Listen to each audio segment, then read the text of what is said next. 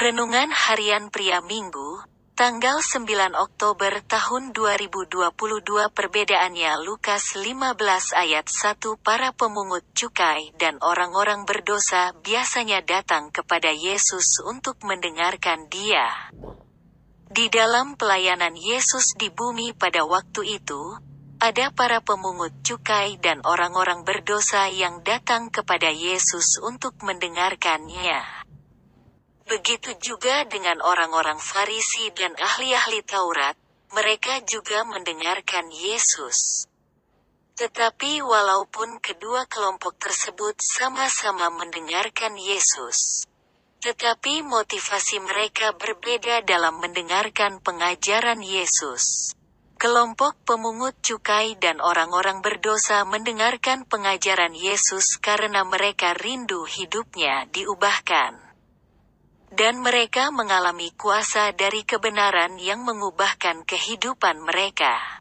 Sedangkan kelompok orang-orang Farisi dan ahli Taurat mendengarkan Yesus hanya untuk mencari kesalahan Yesus.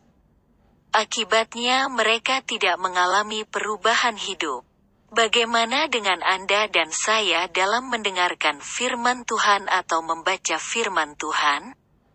Termasuk kelompok pemungut cukai dan orang-orang berdosa atau kelompok orang-orang Farisi dan ahli Taurat?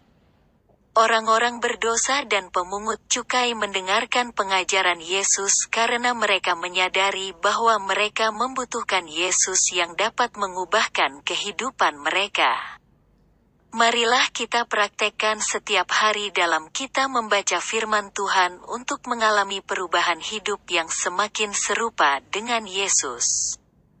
Ketika kita praktekkan sikap hati yang lapar dan haus akan kebenaran firman Tuhan, maka kita akan mengalami kuasa kebenaran firman Tuhan yang sanggup mengubahkan kehidupan kita menjadi semakin serupa dengan Yesus. Refleksi diri, apa yang firman Tuhan katakan kepada Anda? Bagaimana kehidupan Anda dengan firman Tuhan itu? Catat komitmen Anda terhadap firman Tuhan itu. Doakan komitmen Anda itu, pengakuan iman. Setiap hari saya membaca dan mendengarkan firman Tuhan untuk mengalami perubahan hidup seperti Yesus.